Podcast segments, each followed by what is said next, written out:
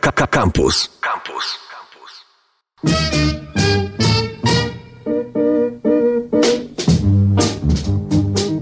Elo, elo, elo, elo. Kronika wypadków filmowych z tej strony, Koper. Czekamy na Macieja i powolutku rozkręcamy tegotygodniowy dzisiejszy maraton poleceń, recenzji, rantów, narzekań dotyczących najnowszych i nie tak nowych zresztą, bo tak się okaże w dzisiejszej audycji, nie najnowszych dzieł filmowych i serialowych, a zaczniemy wkręcać się powoli w klimat, słuchając utworu Chills and Fever Jeta Harrisa z serialu, z miniserii, którą polecałem w zeszłym tygodniu, czyli End of the Effing World. Posłuchajmy i za chwilę łączymy się również z Maciejem. Mów, Koper. Chills and fever, ooh, chills and fever, chills and fever is what you give to me when you hold my hand and tell me that I'm your loving man. Kiss me and squeeze me tight and tell me, babe, you wanna love all night. Ooh, chills and fever, ooh, chills and fever, ooh, chills and fever, chills and fever is what you give to me when it's late at night and when you hold me tight, tell me that you love me so you'll never, ever, ever let me go. Ooh, chills and fever, ooh, chills and fever, ooh, chills and fever, chills and fever is what you give to me. You call me anytime and I'll come when the rain will shine. Tell you that I love you so and I'll never, ever, ever let you go. Ooh, chills and fever, ooh, chills and fever, ooh, chills and fever, chills and fever is what you give to me. Blue.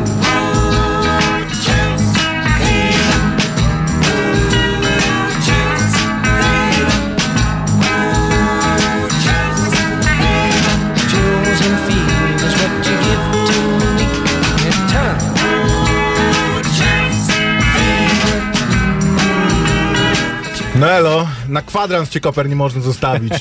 Dobrze, że w płomieniach nie stanęło to studio. Mało brakowało. O! Fantastycznie. Siemano, witam was wszystkich. Kwadrans po godzinie 7 do godziny 8, Kronika Wypadków Filmowych. Koper, gadałeś o tym? End of the fucking world? Nie, zostałeś mnie w chaosie, a zdążyłem zrobić ledwie zapowiedź. Powiedziałem... Zgodnie z prawdą, w zeszłym tygodniu było więcej na temat końca tego paskudnego świata. Jak to się po polsku nazywa? Nie, tak, licencja poetyka. Przetłumaczyłem to sobie sam, bo mówienie the end of the effing world tak dziwnie. Nie wiem, zaraz zobaczę, może jest polski tytuł. W każdym razie, nie ma. Produkcji Netflixa, serial oryginalny, no nie oryginalny, na podstawie komiksu, śledzący losy... Nie, jest to oryginalny serial, to znaczy, że wyprodukował go Netflix. Dobrze, w takim razie oryginalny serial. Kontynuujemy dobrą pasę, Losy dwóch nastolatków, pokomplikowane totalnie z tego powodu, że jeden nienawidzi ludzi, ona nienawidzi ludzi, ale każdy na swój sposób. A oboje w środeczku są miękcy, jak mafinki i widać to i towarzyszy temu fantastyczna ścieżka dźwiękowa Briana Coxona, a w drugim sezonie jeszcze więcej oryginalnej muzyki dopasowanej tak totalnie na swój sposób uroczo, że jak ktoś pada na zawał i jest to łamiąca serce scena, to leci taki stary soulowy numer Ruler of My Heart i wszystko jest tak właśnie... Owner of the Lonely Heart. Dopasowane, że trochę chce się płakać, a trochę chce się śmiać i dlatego z tego powodu... uwielbiam również drugi sezon tego serialu. Ale obejrzałeś ten drugi sezon, tak? Obejrzałem. To o czym jest drugi sezon hurtem, w takim razie? Jak tylko mi się udało hurtowo, to oglądałem hurtowo. O czym jest drugi sezon? Pierwszy skończył się tak. Mogę to śmiało powiedzieć, bo to było w 2017 roku, że para, czyli tytułowa, nie tytułowa para, ale para głównych bohaterów, James i Alisa, uciekają przed policją z powodu różnych wydarzeń, których i różnych czynów, których się dopuścili, i James zostaje postrzelony w takiej slow-mo zwolnionej scenie na plaży i z tym zostawili nas twórcy i wszyscy się zastanawiali się, czy James przeżyje, czy nie przeżyje, co się stanie z Alisą i tak dalej, i tak dalej. Jeżeli przeżyje, to czy pójdzie do więzienia. I w drugim sezonie wszystkiego się dowiadujemy. Wszystkie zagadki zostaną rozwiązane, wszystkie pytania dostaną swoje odpowiedzi, a pojawia się, co widać też w zwiastunie, jeszcze jedna postać bardzo ważna dla tego serialu. To jest Bonnie, tak mi się wydaje. To jest z innego sezonu, która... No ma taką, która jest osobą również poplątaną trochę w tę historię. Nie występowała w pierwszym sezonie, ale doskonale zdaje sobie sprawę z tego, co się wydarzyło i ma swoją osobistą historię tutaj do rozegrania, jakieś bardzo mocne motywacje i pojawia się tam jako taki może... No, już w pierwszym odcinku dowiecie się, że więc nie jest to jakiś totalny spoiler, że jest głównym złym bohaterem w tym... Znaczy to jest dalej historia pary odszczepieńców, którzy odkrywają, że jednak mieć serce i patrzeć w serce. Teraz jest to historia trojga odszczepieńców, bo czarny bohater też ma swoje poplątane losy i dowiecie się tego z pierwszego odcinka. Na swój sposób są to rzeczy śmieszno-straszno-zabawne. Śmieszno-straszno-zabawne, czyli śmieszno-straszne. Jaki to jest w ogóle... To jest... Taka tragikomedia, komediodrama, czy to już się zaczyna robić taki po prostu młodzieżowy film serial o dorastaniu? Okay.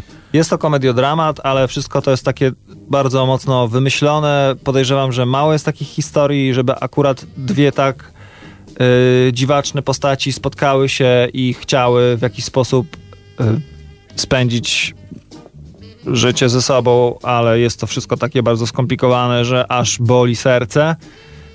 Czasami, a czasami właśnie śmiejesz się sam do siebie, że takie dwa głupki nie wiedzą, co zrobić w takiej sytuacji życiowej, wydawałoby się prostej, bo jeśli dwoje ludzi chcą się zejść, to powinni to zrobić, ale jeżeli on... Ale jest 10 odcinków do zagospodarowania, więc nie mogą tego zrobić w pierwszym.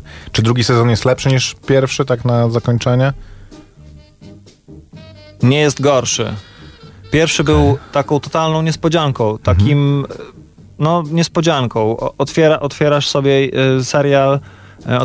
Ciężko drugi raz zaskoczyć wszystkich tak jest. W drugim sezonie serialu. Ale są też takie oczekiwania, że drugi serial będzie przynajmniej, że te postaci niedorosły jakoś nad wyraz, że scenarzysta albo reżyser się nie zmieni, albo nie zmienił swojego postrzegania na tę historię. To przede wszystkim, że drugi sezon nie powstaje dlatego, bo pierwszy był bardzo popularny i że to jest jedyna motywacja za jego powstaniem. Także polecamy na Netflixie End of the Fucking World, produkcji Netflixa, drugi sezon, premierę. I drugi raz go polecamy. 2 tygodnie temu, tak. Ja oglądałem z kolei serial Netflixowy, dokumentalny, który wywołał dyplomatyczną burzę w Polsce i za granicą, i który chyba... Devil Next Door, tak. Tak? Oglądasz to? I to o tym będziemy mówić teraz? Doskonale, też go oglądałem. Tak? I obejrzałem go też z zapartym tchem. Koper szukając serialu Devil Next Door wpisał Daredevil w Google. Ciekawe, co mu wyskoczy. Myślałem, że wyskoczy mi The Shining, bo zobaczyłem taki... A o The Shining chyba dzisiaj trochę też... Mówisz? Będzie. W każdym razie to jest serial, który tą burzę dyplomatyczną wywołał głównie ze względu na dosłownie parę scen. Wywołał. Premier Rzeczypospolitej Polskiej napisał list do CEO Netflixa, nawołujący do tego, żeby skorygować pewne, nawet nie błędy, tylko sprawdzę, nadużycia. Nie zmienił się ten serial w takim razie. Chyba się jeszcze nie zmienił, no ale widziałem, że dużym się to bardzo rozeszło echem, to znaczy piszą o tym czołowe piszą media o tym serialu, na świecie, piszą o tym, że... również izraelskie. Mhm. Tak. Nie, ale piszą nie o tym, że serial jest dobry, zły lub kontrowersyjny, tak, tylko piszą o tym w kontekście, że polski premier Mateusz Morawiecki criticized the documentary for including a modern day map of Poland with the location of Nazi death camps. Tak, bo zasadniczo to jest serial, który przeszedłby bez żadnego echa. To jest taki... to nie jest Making a Murderer, czy która to czy była cokolwiek. Miejscowość, która była tak fatalnie jej... nazwa była tak totalnie przekręcona i źle wymówiona. Gdzie? W tym filmie. Tak? A nie wiem. To nie kojarzę. Chyba to był Międzyrzec Podlaski. A, no możliwe. I no, stary, tam było... O Boże, zaraz to sprawdzę.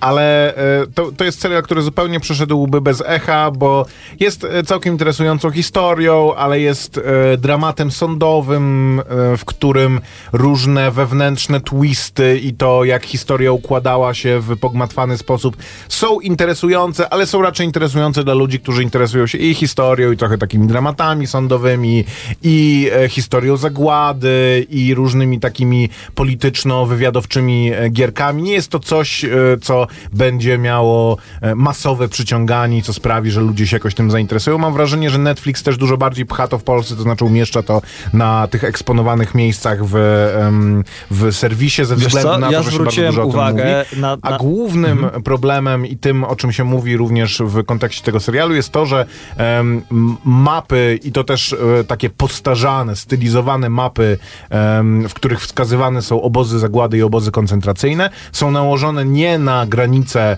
z pierwszej połowy lat 40., czyli w czasie wojny, tylko na obecne. To znaczy chociaż Czechosłowakia. No nie, to są wszystko obecne, zarówno Niemcy, jak i...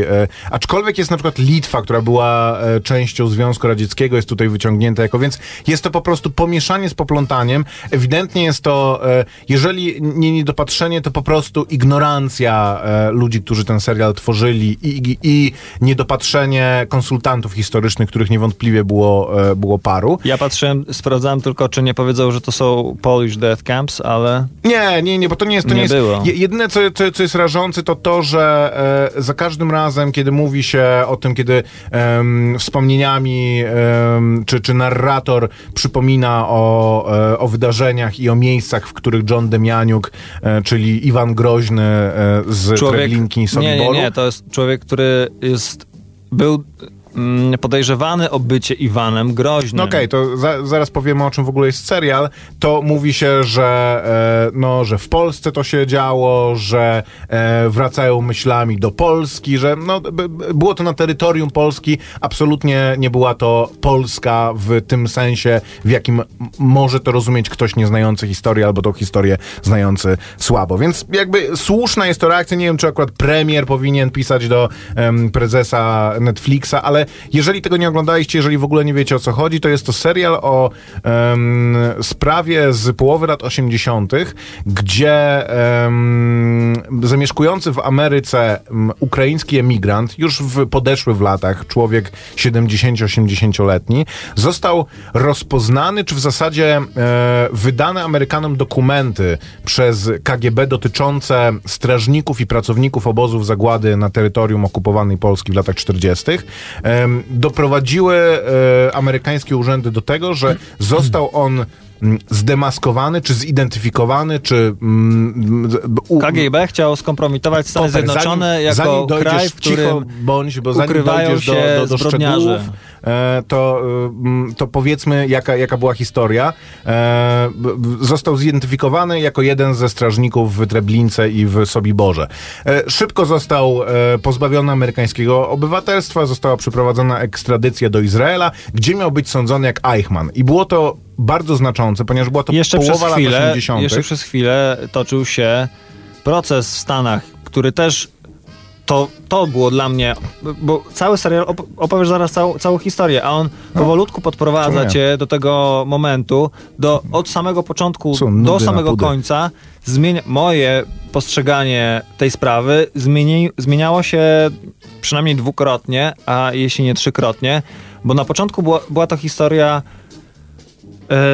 dokumentów, które przyleciały z KGB w rękach jakiegoś byłego konsula, gdzie była lista właśnie byłych zbrodniarzy wojennych, domniemanych, którzy ukrywają się albo podjęli nowe życie na terytorium Stanów Zjednoczonych. Więc na początek został oskarżony człowiek, John Demjanjuk, który wiódł życie zwykłego obywatela, pracownika w fabryce Forda.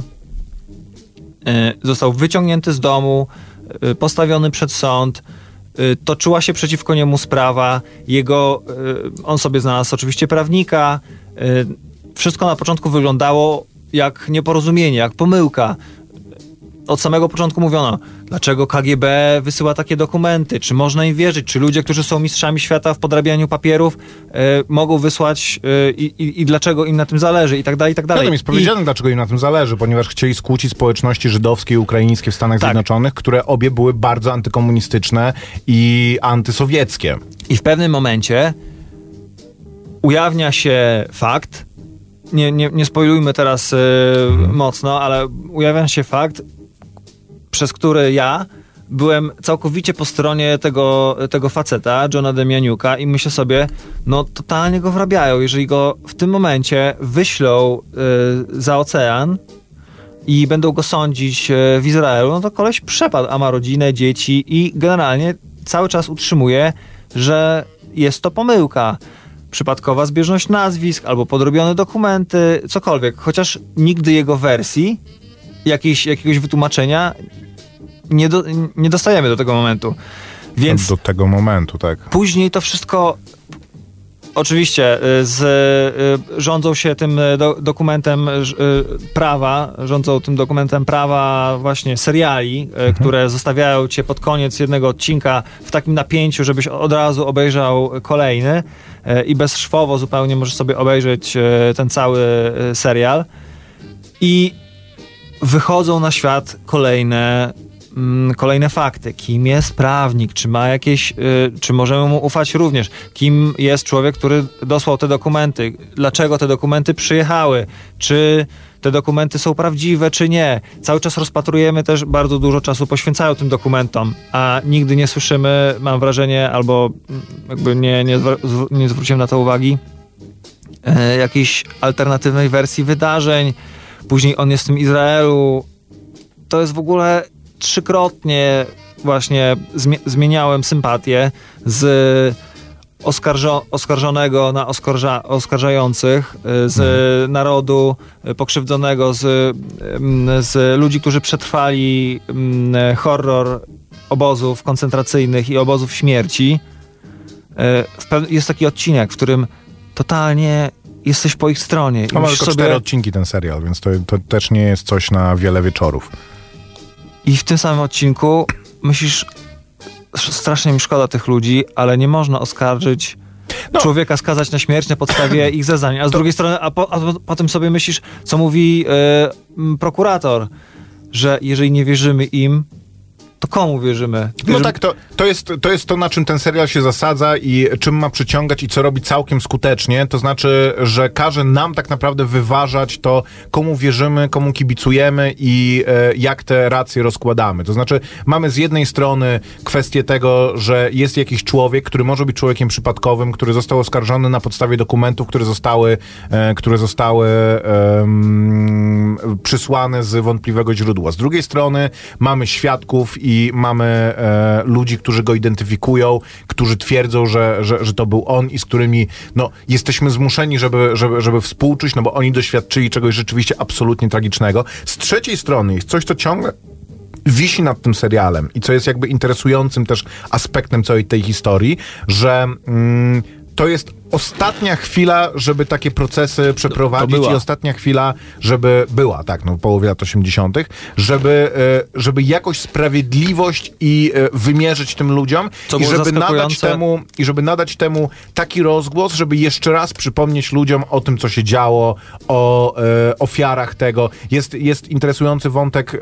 Ta sprawa się skończyła w 2013 roku, to jest, co też było dla mnie totalnym zaskoczeniem, bo nie pamiętałem w ogóle o tej sprawie, chyba ten ostatni etap nie był rozgłaszany. Ale jest w tym wyjęty pewien aspekt, o którym się bardzo mało mówi, to znaczy to, że kiedy europejscy imigranci przybywali do Izraela po II wojnie światowej, to bardzo często to na początku spotykali się z niechęcią, wręcz agresją Żydów mieszkających w Izraelu, a później bardzo często byli zmuszeni do tego, żeby ukrywać swoją przeszłość. To było też dla mnie i doświadczenia swoje w obozowe i doświadczenia Holokaustu. Co musiałeś zrobić, że przetrwałeś?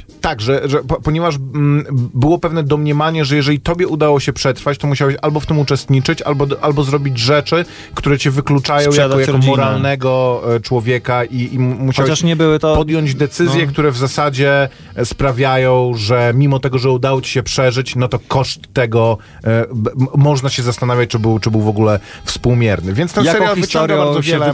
Na przykład, jaką historią się wykupiłeś? Później jest też taki wątek historii podanej przez człowieka, który przeżył obóz. Mhm. Która okazała się być totalnie fake, no może nie totalnie, ale fejkowa.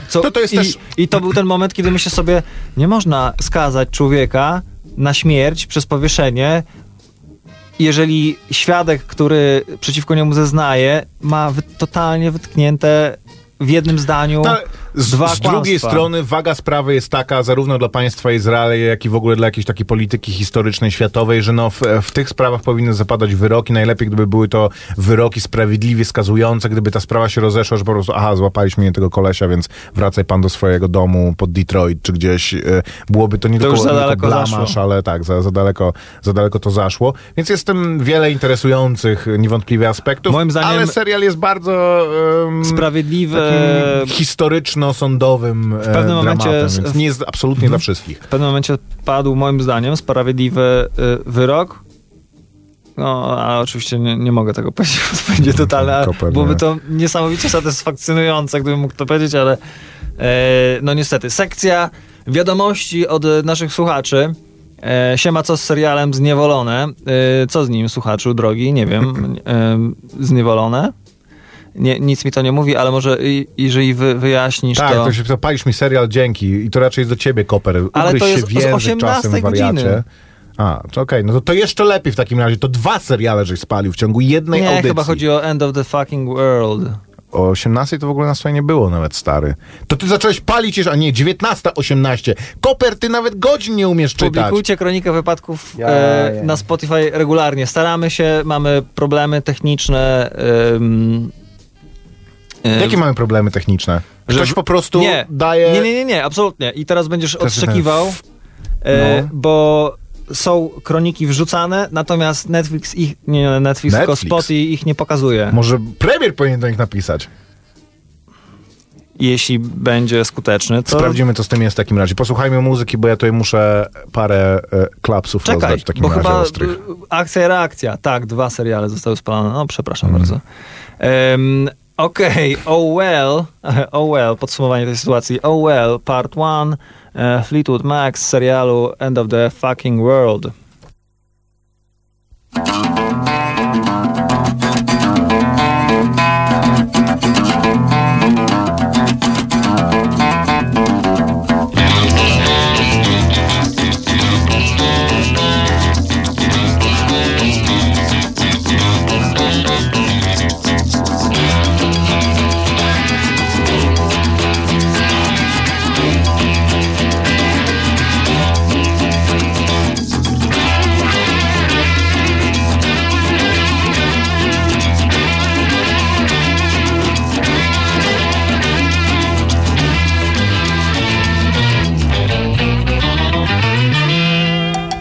can't help about the shape I'm in. I can't sing, I ain't pretty, and my legs are thin. But don't ask me what I think of you. I might not give the answers that you want me to.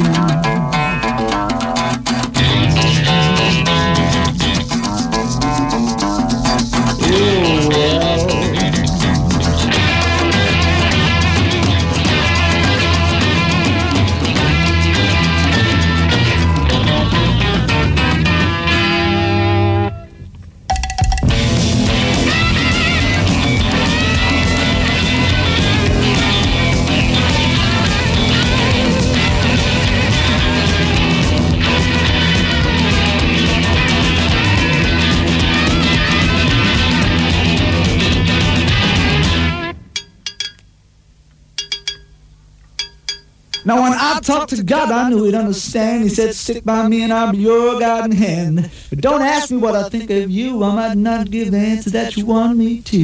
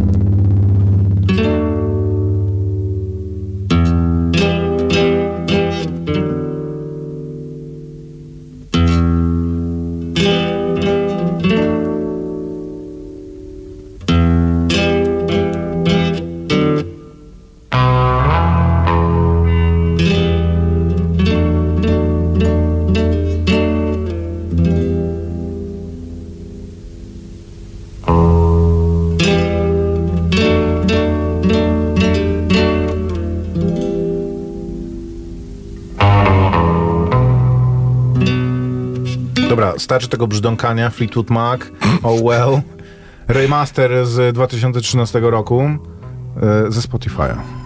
Nie. Co tam możecie znaleźć? Nie, sorry.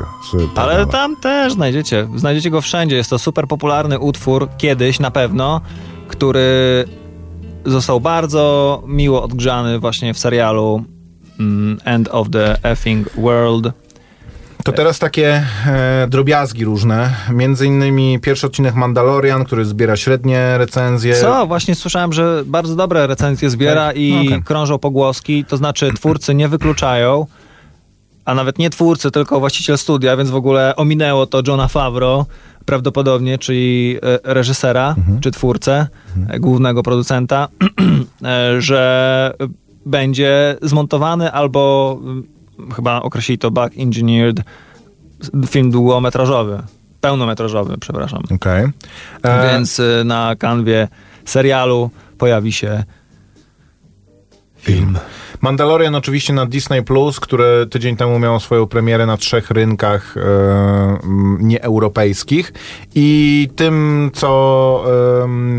zwróciło uwagę wszystkich i o czym się dużo mówi, zauważyłem, że się dużo mówi, to to, że w ramach premiery są na Disney Plus dostępne wszystkie części Gwiezdnych Wojen w jakości 4K.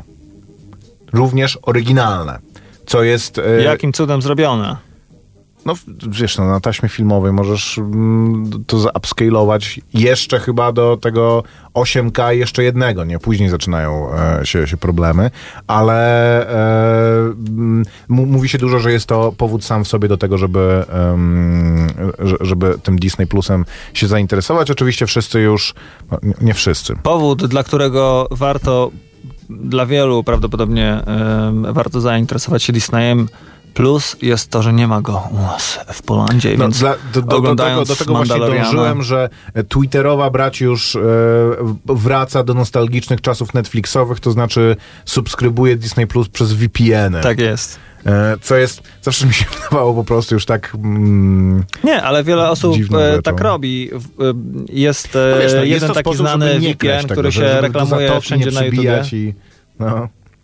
Wszędzie reklamuje się na YouTubie wśród różnych twórców pewien dostawca usług VPN i oni wszyscy mówią, że Dzięki temu mogę oglądać, kiedy pojadę do któregoś kraju, mogę wybrać sobie Netflixa z dowolnego kraju, a kiedy jestem w Chinach, mogę oglądać, mogę omijać cenzurę internetu i tak dalej swoją drogą. Ale ten aspekt oglądania Netflixa z macierzystego kraju lub z dowolnego kraju jest powtarzany wielokrotnie. No bo było zestawienie kiedy Netflix ostatnio... się jeszcze nie pojawił w Polsce, też było parę osób... oglądało, czy dużo, nie, znałem, dużo. Nie, ja znałem osoby, które oglądały Netflix. Wydawało ci się, że dużo, Netflixa. Bo mówi bardzo głośno o tym. Tak, no bo to wiesz, Netflix wtedy był w ogóle jak Coca-Cola w latach pewnie 60., że to było coś w ogóle absolutnie luksusowego i ekskluzywnego.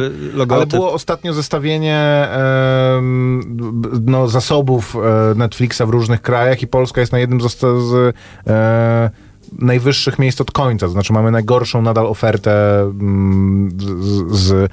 Netflixową z globalnego rynku. A jeżeli przy Netflixie jesteśmy, to dzisiaj gruchnęła wiadomość, że Wiedźmin został przedłużony na drugi sezon. Mimo tego, że nie było... jeszcze rozciągnięty na kole. Niemalże. Nie było jeszcze premiery nawet pierwszego odcinka, która ma być 20 grudnia, ale już wiemy, Maciek, że... teraz się takie decyzje podejmuje na podstawie wyświetleń zwiastunu. 40 milionów wyświetleń. To powód, dla którego spotykamy się dziś, żeby porozmawiać o nowym serialu, który jeszcze nie wyszedł. Wiele razy się Netflixowi zdarzało chybić i musiał z podwiniętym ogonem chować gdzieś te swoje Altered Carbony i inne tego typu rzeczy. Oj, za skórę.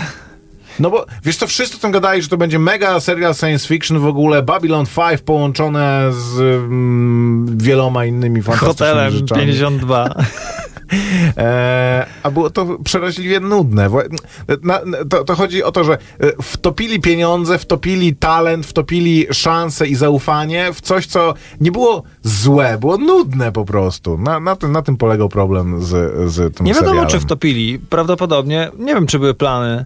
Były plany, żeby to trwało tyle, co do nie, to nie chodzi o to, tylko wiesz, z kompletnym flopem się to okazało, to znaczy większość ludzi obejrzała 1-2 odcinki. Bardzo byłeś zawiedziony, bo po prostu lubisz łowcę androidów i liczyłeś na coś fajnego. Tak, z łowcą androidów. A jeżeli chodzi o serialowe powroty i skrobanie kubkiem o dno beczki, to pojawiła się również, nie wiem, czy dzisiaj, jakoś w ostatnich dniach pojawiła się informacja... Skrobanie komediowym kubkiem od dno komediowej beczki, sitcomowej beczki. Za sprawą HBO Max, czyli serwisu subskrypcyjnego HBO, takiego bardziej rozbudowanego i droższego, powrócą kultowi Przyjaciele. To znaczy w końcu doczekaliśmy się tego ostatniego atu, mam wrażenie, które popkultura jeszcze ma i które nie zostało zagrane w dobie sequeli, prequeli, interqueli i requeli. I jest to tych 6 przyjaciół, którzy lat temu kilkanaście pewnie zostawili swoje klucze na blacie i wyszli z mieszkania na Long Island, a teraz do niego wrócą i powiedzą: pamiętacie nas? Mamy 50 lat i dalej chcemy być relewantni. Albo przynajmniej spróbujemy. To ma być jakiś taki film albo special. A to nasz etniczny przyjaciel. Tak, to inna sprawa, że jak Netflix przywrócił Przyjaciół, w sensie zaoferował ich rzeczywiście szerokiej publiczności i pokoleniu, które Przyjaciół nie oglądało, albo jeżeli to niekiedy, nie w czasach, nie doświadczało go tak, to nie było ich pokoleniowe doświadczenie, to kiedy je oglądali, to w ogóle był to, wiesz, serial pojawiło się parę treści o tym, że milenialsi są urażeni. Tak. Ale czy to był faktycznie tylko taki... Wiesz co, gadaliśmy już o tym. Ja oglądałem w weekend parę odcinków Przyjaciół. Trzeba wziąć poprawkę na to, że Comedy jest Central, to one lecą w kółko. Z epoki serial już niemalże, z pewnej epoki, więc... No tak, no ale obrażanie się na niego, się to za jedną z najbardziej po prostu hitowych... Inna sprawa. Był taką, kto miał go obejrzeć, to obejrzał serial na Netflixie. Ja obejrzałem prawie 2 razy, bo była to taka treść, która się u nas w domu pojawiała za każdym razem, kiedy przytłaczała nas cisza na przykład. Tak. Więc teraz zastanawiam się, czy ten odcinek specjalny, bo on się pojawia... też z takiej okazji, że tam 25 lat minęło, ale też, że te 236 odcinków pojawi się na platformie HBO Max i prawdopodobnie ci, którzy mieli go zobaczyć w tych czasach, w naszych czasach, w obecnym, w tym roku, w zeszłym roku, to go obejrzeli i jakiś będą mieli powód, żeby obejrzeć go jeszcze raz na HBO Max. No przypomnij im się za pół roku, że może by obejrzeli Przyjaciół i wtedy sobie to zrobią. A oni by chcieli już teraz, na premierę, mieć coś fajnego, no to wyciśnijmy z nich. Każdy z nich coś tam sobie gra. Mówiłeś, Lisa Kudrow ma jakiś... tak, to jest interesujące, że wszyscy oni praktycznie teraz grają w sitcomach. Joey ma jakieś takie żenujące... To nie są sitcomy, no. No dobra, to Joey gra w tradycyjnym sitcomie takim ze śmiechem z Offu. Lisa ma jakiś taki swój serial Netflixowy chyba zresztą. Courtney Cox miała to swoje Cougar City, a Jennifer Aniston gra teraz w serialu... Morning Show, tak, to jest chyba serial, nie wiem czy produkcja, ale w każdym razie wypuszczony, bo teraz premierę miał VOD ze Steven Carellem, też, Apple Plus. Tak, no tam jest w ogóle sporo znanych aktorów, ale jest to serial komediowy, więc wszyscy oni grają w serialach komediowych, po czym się znowu zbiegną. Swoją drogą, jak wieść gminna niesie, to oni za... jeden odcinek tam w 9., 10. sezonie każdy z nich brał $1,000,000 i że był to jeden z w ogóle z najdroższych, mimo tego, że najbardziej kasowych jednocześnie seriali, więc myślę, że ten ciekawe, że te garze zostały ujawnione tak, wnukom. Tak łatwo zostały ujawnione te garze, że stało się to częścią 10 faktów, których nie wiesz o przyjaciołach. Dzisiaj czytałem, że Marcin Meller, dzisiejszy redaktor naczelny Playboya, mówił, że były gwiazdy, które opowiadały o bardzo, bardzo wysokich honorariach, które dostały za sesję, chociaż jak twierdzi Marcin Meller, wcale tak nie było, więc może po prostu były to takie ploty, że dobry PR zresztą, dostaję $1,000,000 za odcinek, chcesz mnie zatrudnić? Dawaj, jestem super popularny. Czy wiesz, dla większości z nich był to jakiś kopniak do późniejszej kariery, nie każdy próbował z czym innym. Dla niektórych kopniak w twarz. No, chyba, tylko Jennifer Aniston rzeczywiście zwiększyła swój... powiedzmy, to się nazywa profile, czy zasięg i stardom. I jest rzeczywiście teraz nadal gwiazdą pierwszego formatu, więc dla większości z nich będzie to trochę tak naprawdę... Trochę to czasu zajęło, bo dość długo była po prostu tą dziewczyną z Przyjaciół, która była obsadzana w komediowych rolach. W komediach romantycznych jako taka właśnie dziewczyna... O tym samym Elan Campspoli to się nazywało, o tym samym filmie pomyślałem, tak. Ale był jeszcze był ten gossip, taki, taka jakby kontynuacja The Graduate. Absolwenta z Dustinem. Tak, tam była taka... historia tego filmu była taka, że ona wraca do miasta, które było tłem, kanwą tych wydarzeń i okazuje się, i ona się zastanawia, czy to jej matka, albo... To nie słyszałem w ogóle o tym filmie. No to sobie zobacz. Kevin Costner tam gra też chyba. Tańczącego z wilkami. Dobra, posłuchajmy w takim razie... Jeszcze tylko... jaki serial był taki nudny, pyta słuchaczka. Mówiliśmy wcześniej o serialu... Carbon. O Altered Carbon, a jeszcze wcześniej mówiliśmy o serialu Devil Next Door. Ale to nie był on nudny wcale, Maciek. No nudny nie był. Ja myślę, że wiele osób może go ocenić jako przeraźliwie nudny. Ja takie rzeczy lubię. A jeszcze wcześniej mówiliśmy o serialach. Na przykład przed chwilą o serialu Friends, a jeszcze wcześniej mówiliśmy o jakim serialu, Maciek? Różnych, o Wiedźminie i Mandalorianie, etc. Posłuchajmy muzyki, Koper, bo zamulamy. 10 minut do godziny 8. Gay Human Bones.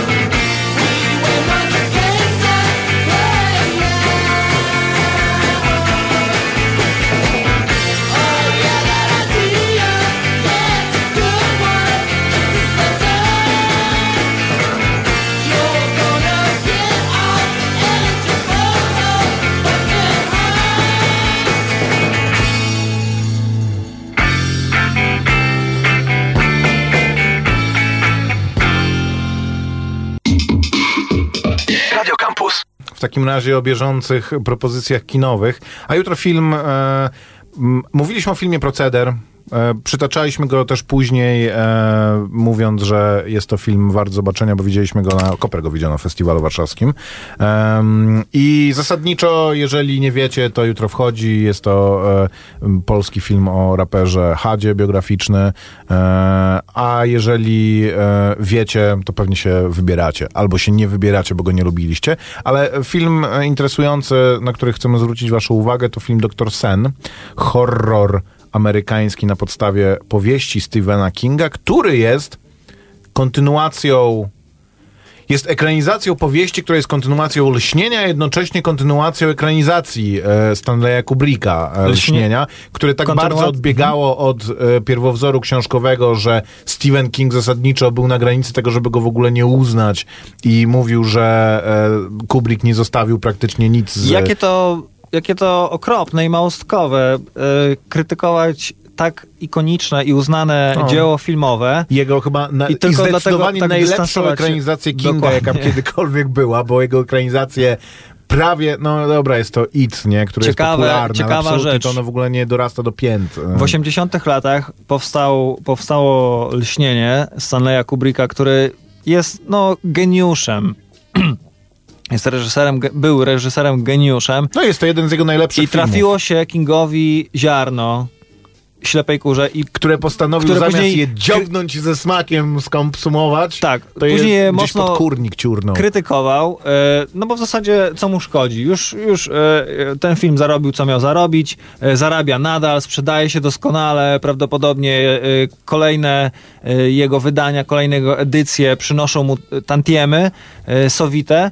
Natomiast nie dość mu było, chciał bardzo swoją wizję przeforsować i powstał 4-godzinny miniserial w 97 roku. Serio? Z tym kolesiem, który w Skrzydłach, w sitcomie z lat 90.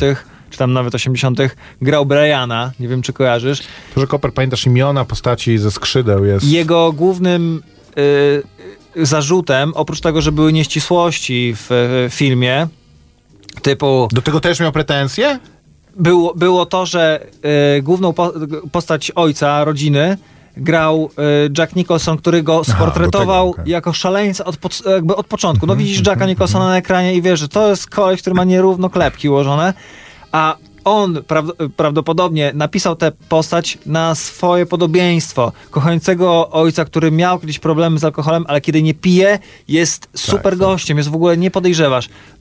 Drugi zarzut do jego żony, która w filmie jest taką totalną ciapą, że jakby spędziła większość tego filmu płacząc, kuląc się w kącie i generalnie nie jest zbyt urodziwa i to prawdopodobnie, jeżeli ojciec rodziny był napisany na wzór Stephena Kinga, to chciał mieć u boku jakąś wystrzałową laskę, więc w ogóle blondynka długonoga w 97 roku zagrała jego żonę i ma mocną wolę i generalnie i jest totalnie niewiarygodna w swojej roli, bo taka kobieta w zasadzie, która tak emanuje swoją siłą i jest tak niezależna, prawdopodobnie rzuciłaby tego gościa w momencie, w którym łamie on rękę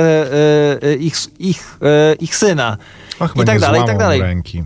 Skrzywdził go w każdym razie, Więc u Kubricka jest takie trochę bardziej skomplikowane, ona go broni na przykład i tak dalej, i tak dalej. Ja się nad tym zastanawiałem i mam wrażenie, że to polega na tym, że Stephen King, ja nie przepadam za Stephenem Kingiem, uważam, że jest dobrym pisarzem, ale wyszło mu parę książek, a w zasadzie bardzo dobrze wyszła mu jedna książka, jego pierwsza książka, Carrie, ale to jest gość, który z nikąd... No tak też nie można mówić, jest bardzo, odniósł wielki sukces, tworzy tych książek na potęgę, ma wiele... Ale jego sukces świadczy sam za siebie. Ja go mogę krytykować siedząc w Tylko po prostu nie wie, czym jest adaptacja filmowa. Tylko, że właśnie o to chyba chodzi, że on uważał, że ktoś ekranizując jego książkę powinien podejść do tego materiału na kolanach. A Kubrick to wziął i po prostu wziął to jako zbiór pomysłów, z których on sobie zrobi swój film. Są podane przykłady, dlaczego on nie chciał, dokonał pewnych... Znaczy on nakręcił z tego swój film. Pewnych decyzji, na przykład nie ma w książce tego ikonicznego labiryntu z krzewów. Z tego powodu. W książce są wystrzyżone zwierzęta z krzewu, które ożywają. Jak miał to zrobić w 80 roku Stanley Kubrick? Zrobił to w 1997 roku reżyser pod dyktando Kinga i wyszło to koszmarnie. Jasno, że to jest hotel zbudowany na cmentarzu indiańskim, więc w nim straszy i się dzieją w nim dziwne rzeczy. A film zasadniczo jest dużo bardziej metafizyczny i dużo bardziej skomplikowany. Jest to na pewno najlepszy film z ekranizacji powieści Stephena Kinga. Już jutro do kin wchodzi Doktor Sen. W głównej roli Ewan McGregor. Na pokładzie od początku Stephen King wypowiada się jak w najlepszych słowach o tym dziele. Iwan McGregor gra w ogóle Deniego, czyli syna Jacka Nicholsona. To jest czy to dobrze, czy źle, że dobrze się o nim wypowiada człowiek, który dobrze się wypowiada również o miniserialu z 97 roku i mówi, że próbuje połączyć. Teraz w ogóle on się nie odcina od tego, co zrobił Stanley Kubrick i mówi, że łączy to, co było w książce, co było w filmie. Więc w ogóle mam wrażenie, że wtedy reżyser, wyskakują mu takie żyłki, i on mówi, mój Boże, nie opowiadaj tego, nie mów tego, że próbujemy to wszystko sklejać taśmą. Ja mam wrażenie, że Stephen King lubi i dobrze się czuje w estetyce takiej właśnie serialu telewizyjnego, trochę dla młodzieży, ale z bardzo dziwnym twistem i z czymś, co w ogóle nagle zaczyna się wymykać i zaczyna być disturbing co najmniej. Swoją drogą, teraz sobie przypomniałem, że Stephen King miał jeszcze jedną bardzo dobrą ekranizację, absolutnie kultową ekranizację i to książki, która jest może nie biograficzna, ale też bardzo rozprawia się z nim czyli Misery. Która jest może nie tak dobra jak Lśnienie, ale też jest świetna rzeczywiście i też nie jest po prostu historią napisaną przez Stephena Kinga, tylko czymś bardzo reżyser również domu. Dosyć dobry. No tak i obsada świetna, więc to podejrzewam, że czasem tak jest z filmami, że tajemnicą sukcesu jest dobry reżyser i dobrze. I ścieżka dźwiękowa. Może w tym szaleństwie jakaś metoda może być. Dobra, dzięki wielkie. 8:00. Słyszymy się za tydzień w kolejnej Kronice Wypadków Filmowych. Znajdziecie nas na Spotify również, gdzie wrzucamy podcasty, ale ich nie widać. Zielona Mila. Skazanie na Shawshank. Skazanie na Shawshank jest Kinga też, tak? Tak, ale to takie mainstreamy totalne, nie? Skazanie na Shawshank, mam wrażenie, to jest film, który był oceniany jako bardzo dobry, teraz jakby go obejrzeć. Słuchasz Bambata, dzięki. Tak, dzięki. Zielona Mila moim zdaniem jest okej, ale w ogóle nie ma startu do Miserii i do Lśnienia. Skazanie na Shawshank jest dobre, ale... A nie jest... Dobra, pogadamy o tym kiedy indziej poza anteną. Łapcie nas na... Facebooku, Spotify'u i wszędzie tam, gdzie ciekawe rozmowy o filmach można znaleźć. Radio Campus. Cześć Warszawo!